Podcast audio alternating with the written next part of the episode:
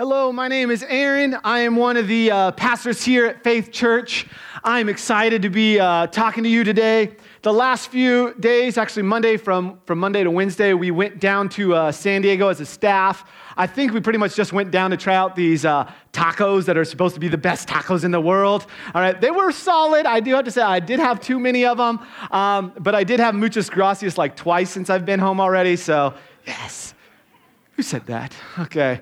All right. So, uh, but even more than uh, my love for muchas gracias is that I love candy. And so this was like a perfect day for me to be like teaching. There's just candy everywhere right now. And it's so awesome. Um, like, I probably have a problem actually. Okay. Like, there's many times where I've bought a lot of Reese's peanut butter cups and ate them for dinner, as that was the meal, okay? All right, you're, you're judging me. I can feel it, okay? All right.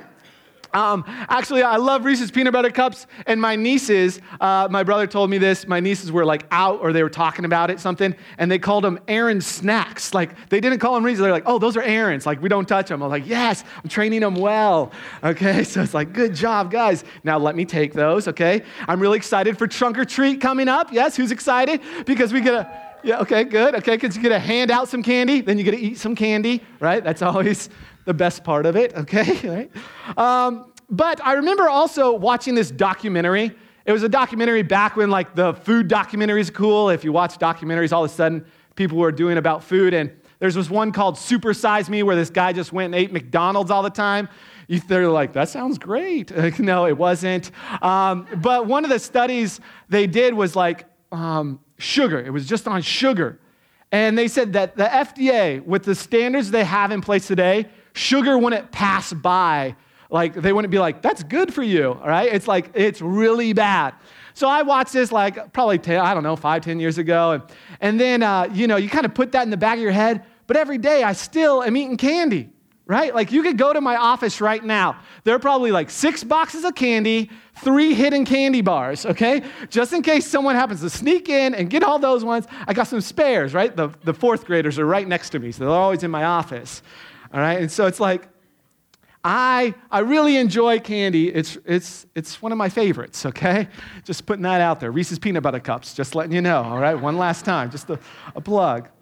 Um, but what I really want us to think about is there's probably some time in our lives when you had some truth, right? Like sugar's bad, but then you're like, but I like to eat sugar, so I'm gonna do it anyways. But maybe in, in our lives, there's been other things that we've kind of been focused on, but then after a little bit of times, our, our eyes kind of, kind of shifted off of that, right? Maybe it's like, um, I, I, uh, I'm going to start a diet, right? And then maybe you end the diet early, right? Which means you just don't want to diet anymore, right? Or maybe it's like, uh, I'm going to go and work out, but not today. It's like, 2019 is almost here, so I'll start then, and that will be when I start. Now, I mean, I can't start now. It's the, mid, it's the end of October. No one starts now, right? And then you miss 2019. You're like, well, I got 2020. Like, it'll be, yeah, I'll work out then, right? So there's all these things that, like, maybe we have this good goal, but then slowly our gaze kind of shifts off of that, right? And we, we don't live for that anymore. I think of it like this when we were, uh, let's say you're driving on I 5 right? And you're kind of going along. You're, you're in the middle lane because there's like truckers and really slow people in the right lane. You're like, why are you driving? Okay, and you're there and you're like passing people, you know, every once in a while. You're keeping up with traffic. And then you look down and you realize you're going 95 miles an hour. You're like, what am I doing? Like, this is awesome. What am I doing? This is unsafe. Kids, don't do that. Okay, it's bad. Listen to your parents. All right? And but it's like all of a sudden, you're just kind of slowly pushing the gas pedal a little bit more a little bit more, and then you realize, man, what am I doing? And I think that same thing happens to us in our relationship with God, right? Like all of a sudden, our focus is, is should be on Jesus and what Jesus has accomplished uh, for our lives, but then we kind of like shift it just a little bit. And all of a sudden, we slowly are kind of moving off course. And then maybe one day you kind of look back and you go like, man, like Jesus like that's what Jesus has for me, and I'm I'm way over here. Like, what happened? Right? And this is something that's been happening uh, since the beginning of time. Adam and Eve, they were in a relationship, a perfect relationship with God, walking in the garden, hanging out. And then they, they look at this tree and they go, hey, that has some good fruit on it. This small little shift changes the rest of human history. And so it probably also happens to us. There are times in our lives where our shift, our eyes shift and change away.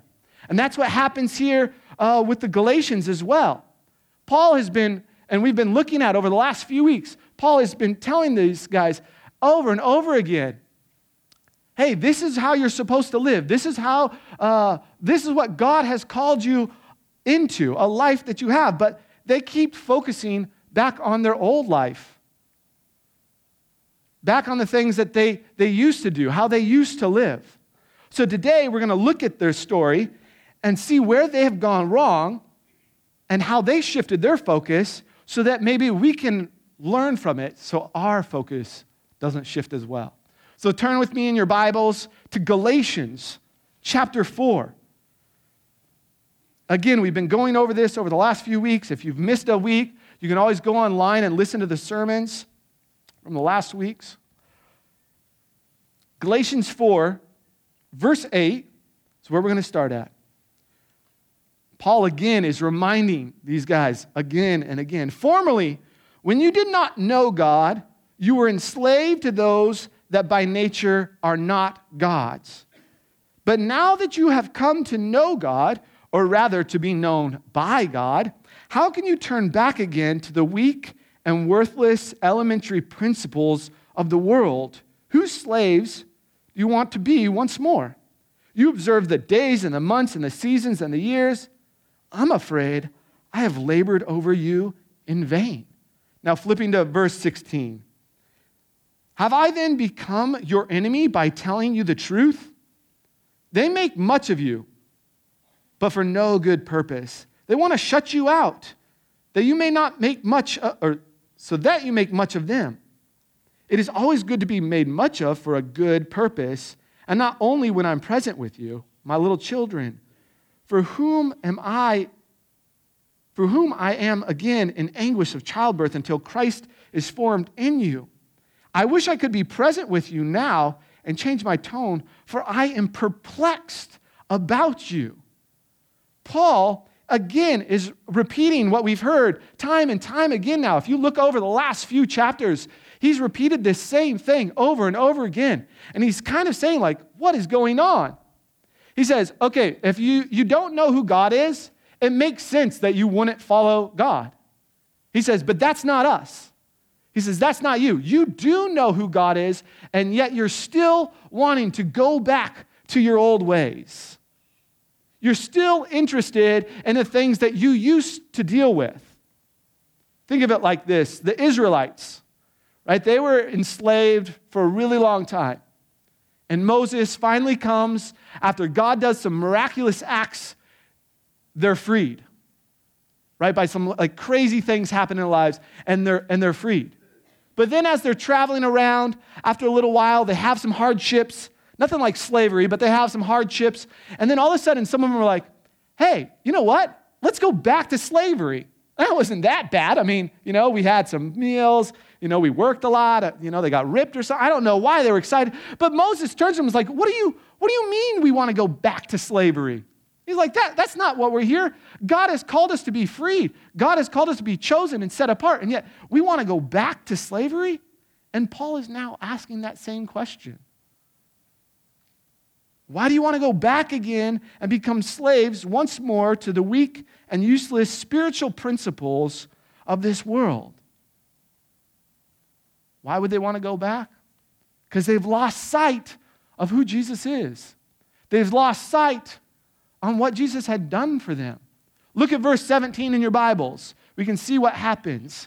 Verse 17 it says, "They make much of you." There was these false teachers that came in after Paul had left, and it says, "They had made much of you, but for no good purpose. They want to shut you out, that you may make much of them." Pretty much what he's saying is these, these false teachers came in and they were just kind of like puffing you up, right? They were just kind of telling you what you wanted to hear so that you could kind of look at them and go, hey, I like these guys. so that I'll follow, follow what they're saying because they're making me feel good. But what's happening is they're pulling them into another life, a life where it's um, more about legalism. Like if you just do the, do the rules, then God's going to love you. And we know, as we've seen week and week again, is that that's not how it is. I read this morning this, uh, this quote from Henri Nouwen, who's a, a great old guy. He's dead though. Okay, but go go read Henri Nouwen. Okay, if you've never Googled him, go go Google Henri Nouwen. He says this: Jesus wants us to receive the love that he offers. He wants nothing more than that we allow him to love us and enjoy that love. This is so hard since we always feel that we have to deserve love that he offered to us. But Jesus wants to offer that love to us, not because we've earned it, but because we have decided to love us, because he has decided to love us independently of any effort on our side. Our own love for each other should flow from that first love that is given to us undeserved. God is like, I love you. I care about you. And we go, I don't know. That sounds too good to be true. He's like, I want to be in a relationship with you. And you're like, yeah, but I mean, come on, what's the catch? And so oftentimes we go, yeah, maybe I just need to do a little bit more. Then God will really love me. Maybe I need to do, uh, give more. I need to spend more time in my Bible. I need to do, do, do, do. And then all of a sudden, then God will love me more. But he says, he says, no. I love you and I care about you and I want a relationship with you. And Paul is not around to tell them, hey, you know what, guys, that's not what God has called us to. And so they slowly move back into that life. And that happens to us. When things get a little challenging, we usually kind of go back into our old ways. Right? If something, if we kind of like step out there and it's it's scary, but then we kind of get like put down or, or it's a little bit of a pushback, we kind of go, ah, I don't know. Right? If you want to go and eat healthy and you start with a salad, you're like, no, this has, nah, I don't want that. I'm going back to chocolate. Right? It's way better. Trust me. Okay? All right? Or if it's like some project you want to do and you're like, I got to work on this project, and you're like, this is hard work. I'll just go watch another TV show. Or maybe even in our relationship with Jesus, we go, ah, this is kind of challenging. I'm just going to go back to just checking off the boxes. Because that seems easier to just kind of, oh, yeah, I went to church this week. I read my Bible app. I'm good. It kind of just becomes a, a thing. When we, when we look at the Galatians, we go, why would they go back after this? Why would they go back into this old relationship? But this happens to us. Right? And this happens in our lives. And it could be from some sin that's in our life that we keep on going to. Right? At first, you're like, okay, I'm going to do this. Yeah, it's probably not what God wants, but it's all right. Ah, okay, it wasn't that bad. I'll do a little more. Oh, okay, yep, yep. And then all of a sudden we realize how far away we've moved from Christ. Or maybe it can be when our focus is on something other than God. Maybe it's our families, right? It's a good thing to put our focus on our families, but when it becomes number one in our lives, it becomes an idol. It becomes something that we worship. It can happen if we've been following Jesus for a long time. And this, again, is just another Sunday. And we kind of just going through things. You're kind of like, yeah, I know the story. I've read the Bible. I, I know what you, I know what Aaron's going to say next. And it's kind of just like, ah, yeah. We've shifted our eyes off of what Jesus has done in our lives. Or maybe we have some lies about God that we keep thinking about. Lies about what God, um, that God doesn't say, but what we believe. Something like, God doesn't really love you. Maybe we believe God's left you. Or how many times are you going to fail? You're not going to amount to anything. Take one more drink, look at one more image. It's okay. We start to believe these lies, and they will start to slowly just be everything we think about and pull us away from God. So, what can we do then? What can we do to realign our lives back to Jesus? I think there's three things we're going to look at. Uh, the first one is a little strange, but keep with me. The first one is that we're called to capture our thoughts and examine them. Capture our thoughts. What are the thoughts that you keep telling yourself every day? Is it something like, have you ever experienced a failure? Like, you're a failure.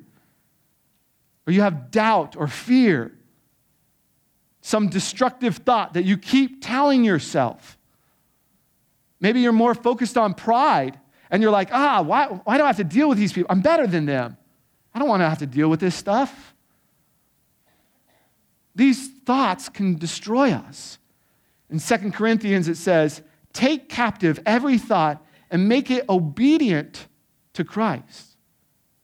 Take our thoughts, examine them, and say, Is this true of God? Is this true of me as being in a, as, as a follower of Christ? Is that true of who I am? Or is this some lie that we're living? We stop to ask, What am I thinking? Why am I thinking this? Why am I feeling this way? What's going on in me right now? And actually, just this morning, I woke up, you know, I'm stressing about this talk this morning, and I'm like, man, it's like I'm trying to go through it in my head, like, does that work? Is this right? And I go, wait, what am I teaching about? I said, man, it doesn't, it doesn't matter even if I fail up here, God is good. Like, God is perfect. God has everything under control right? But this lie started to get into my brain. Like, Aaron, you're, you're not that great. Aaron, that joke isn't that funny. Like, like all of a sudden, like all these things. And I'm like, ah, I don't know. But then it's like, man, God's in control. I'm okay.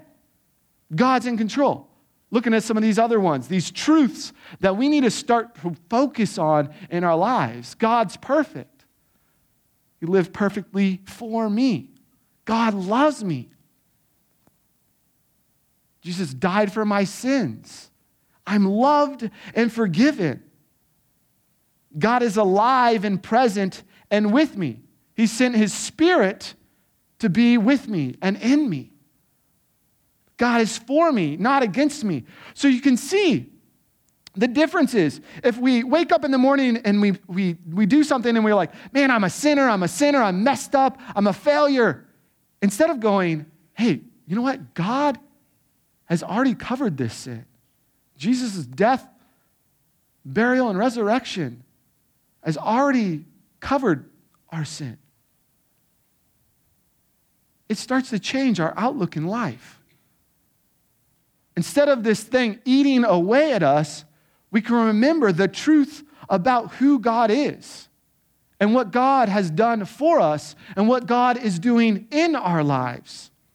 Now, it won't solve everything, and we're still going to have those, those thoughts at times. But it's starting to practice, it's starting to work at where is our focus in life. But to slow down and to think about and examine our thoughts and say, okay, they need to be aligned with Christ. The second big thing is, is that we need to know who Christ is. Who is Jesus Christ? What is he all about? A.W. Tozer uh, said this quote. It says, You are only as close to God as you want to be. We were doing a, a study with the high schoolers uh, last week, and one of the, we're doing this big questions, and one of the questions was, How do I grow in my relationship with God? And I came across this, and I was like, It kind of stung me a bit. Right? You are only as close to God as you want to be. Right? Like, do I really want to grow in a relationship? Or am I really good at making excuses? Like, ah, I want it, but I'm kind of busy. I want to grow, but I mean, like that part of the Bible is kind of boring, right? Like, well, I can't learn anything from that. Or I, I want to grow, but it's like, ah, I've been studying all week. Uh, like, do I have to take time to actually personally read the Bible and learn from Christ? But we can't put our lack of knowledge of Jesus on external things that happen in our lives. If we really believe that God is the best thing, don't we want to get to know who God is through Jesus? I stole this quote from the conference this weekend. It said, Are we cherishing Jesus? Do we delight in Jesus and love Jesus more than anything else? Do we really love Jesus?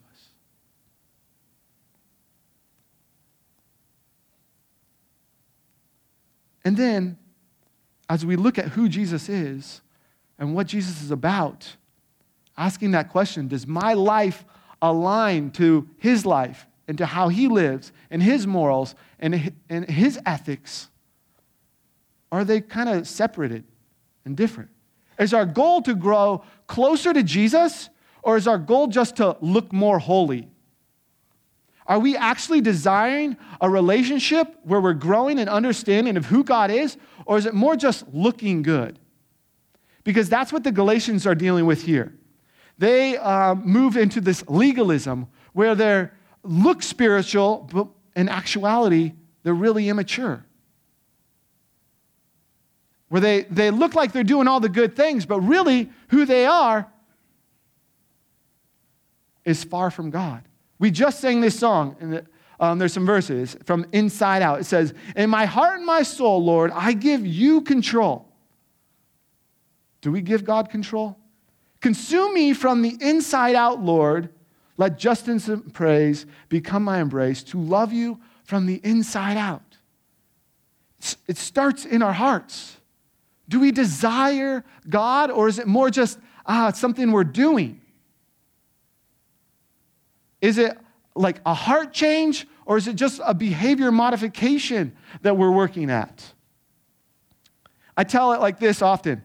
You have two kind of different runners in the world. Well, you probably have a bunch, but these are the two we're talking about. The one that's kind of like the casual runner, right? And then you got the professional runner. The casual runner, they'll have some good days where they go on runs, and a few days they'll miss, and then they'll, they'll eat healthy every once in a while, and then they'll eat like 16 Reese's peanut butter cups and a tub of ice cream for dinner, you know? That's the casual one. I don't know that kind of person, okay? But then there's like the professional runner where they wake up and they're thinking about running, where they never miss a workout, where they know what they're eating because they know that's going to make them a better runner. It consumes them. So that's all they're about. And then I have to ask myself the question how am I in a relationship with Jesus? Am I more this kind of like casual, ah, yeah, some days I read the Bible, sometimes I go to church, uh, it's kind of like this thing I do, but when I'm not feeling it, I don't, I don't need it. Or when things are going good in my life, I don't really need it. Or is it something that I actually desire and cherish and delight in so that my everything is focusing on who Jesus is and what Jesus accomplishes. One of my favorite verses is James 4 uh, 7 and 8 says this Submit yourselves, therefore, to God.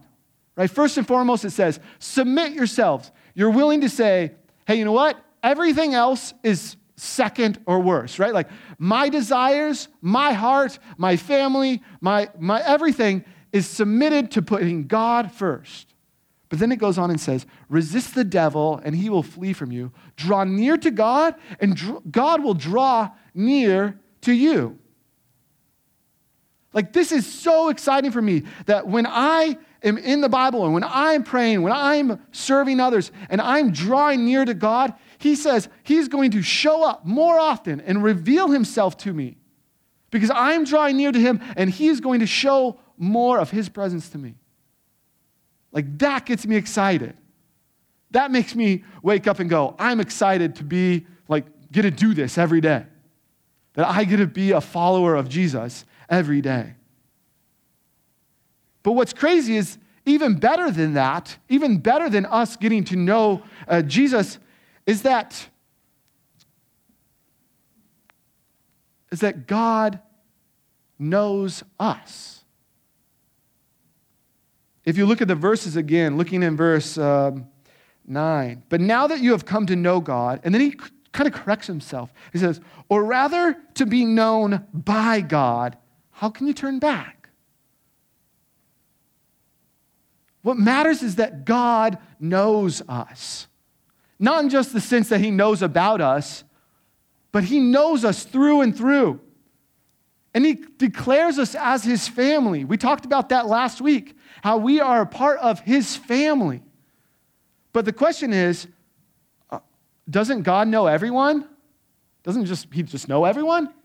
Well, actually, in Matthew, verse 7, or chapter 7, verse 21, there's this group of people that come up to him and they say, Lord, didn't we prophesy in your name and cast out demons in your name and do many works in your name? And Jesus declares to them, I never knew you. Depart from me, you, worth, you workers of lawlessness. We go, when I first, I remember reading this when I was in like high school, and I was like, what is going on here? These guys are prophesying, casting out demons, and doing mighty works in the name of Jesus, and they go, no, I, I don't know who you are. I, I, like, I actually remember going to my pastor and be like, what, what, what's up with this? Tell me, why, how, why is this in here? Like, I don't like this verse. And he go, and I remember and, and, and thinking about this and, and going, this, this is people who, who, again, are just trying to fake it, but look good. They're just saying it, but it's not their life. Where are we living at? As I was studying this quote uh, came up, it says this This warning of Jesus applies to people who say, Lord, Lord, and yet their spiritual life has nothing to do with their daily life.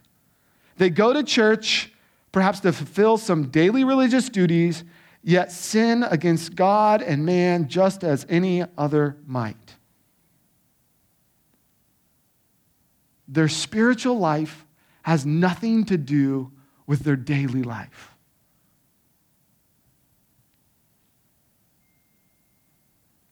Who are we when we leave here on a Sunday and we go and spend the rest of the week with our neighbors, with our friends, with our, with our families, with our coworkers? Is Jesus the center of our lives? Or do we kind of have this like world where we live in where like ah I'm spiritual and I know how to act and look this way, but then I also know how to do these things and look like this?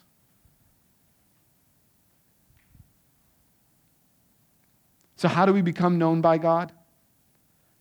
1 Corinthians says, If anyone imagine that he knows something, he does not yet know as he ought to know. Pretty much saying, like, you're not as smart as you think you are. And then he goes, But if anyone loves God, he knows, he is known by God. If anyone loves God, he is known by God. God knows who belongs to him. God knows who cherishes him, who's in a personal relationship with him. When we set our heart, soul, mind, and strength on God, it will free us from the rule of those other gods, of those other temptations, of those lives that we believe that will be whispering into us, saying, like, hey, don't you just want to do this? Hey, look at this. Hey, what about this? All these distractions are trying to pull us and pull our focus off of God. But when we keep our eyes focused on Christ, we can find true freedom in knowing and being known by God. Freedom from those other things in our life. Now, if this is your first time here at Faith Church, I'm excited that you came and you've decided to, to come and check out what it means to be a follower of Jesus. But I want to make sure that you know yes, when you, say, when you say yes to Jesus, it will be life changing. And you will be a part of God's family. But at the same time, it's, it's going to be a challenge. It's going to be hard because our spiritual life needs to interact with our, our daily lives. And so if you're if, if that's where you're at right now, I'd say like, yes, that's amazing. But remember that it's not going to like solve all your problems and make your dreams come true when you say yes to Jesus. If you're in a place where you're, you're asking, is Jesus the center of my life? Or maybe he used to be, but now you're kind of like on this, like, I don't know, someday he is, some days he isn't. I'm glad you are able to realize this and then again refocus our mind on to who Jesus is. Look at what's kind of where we've kind of slid, where we've kind of lost focus, so that we can go, okay, I, that is a place I need to work at so that I can put it back in line with where Christ wants it. And if you are someone who says, man, God is the center of my life, God is everything that I'm all about, God is what I'm looking to, then I pray that you look around at the people in your lives, at, at work, in your families, and share the journey that you've had with Jesus. To tell stories of what God has done in you and through you. Because most people aren't going to wake up on a Sunday morning, especially at like 9 or 10:45 and be like, "Let's go to church." Right? That doesn't happen. But what is happening is us going out there and people seeing God in our lives. Seeing that we live for something different. Seeing that when that hard thing in life happens, they go, How can you still be happy and praising God when all these bad things seem to be happening? All we need to do is put God on display and watch people be drawn to Him. If you say, Yes, God is the center of my life, are we putting Him on display so that others can see God in our life? That others can start a relationship with God. So, what if, as we left here this week, our spiritual life actually interacted with our daily life. That when we left here, it would actually change our focus, change what we are about so that we are dedicated and cherishing all of who Jesus is. I think people would start to look at us differently. I think people would see something in us because when we have the Holy Spirit in us, we are radically different from someone who doesn't. And so when they see that in us, that is when we have those opportunities to share with them. Let's pray. Dear Heavenly Father, I thank you for this time. Thank you for your love. How much you love us, even though we are sinners and we are screwed up and we are messed up, you still said, I love you. You sent your son to die so that we can have that relationship with you. And so, Lord, I pray that in my own life, my, my spiritual life connects to my daily life. That what we learn about here and what we learn about you and in your Bible and, and in a connection with other Christians, that we are living that out every day. That this isn't something we just come and talk about, but that we're living for you in everything that we do. We love you. Amen.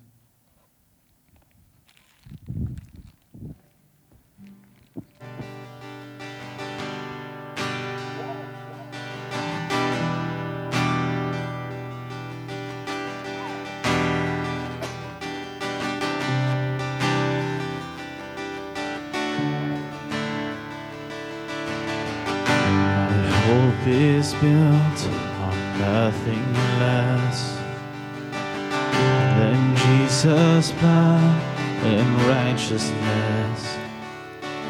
I did not trust the sweetest frame, but only trust in Jesus' name.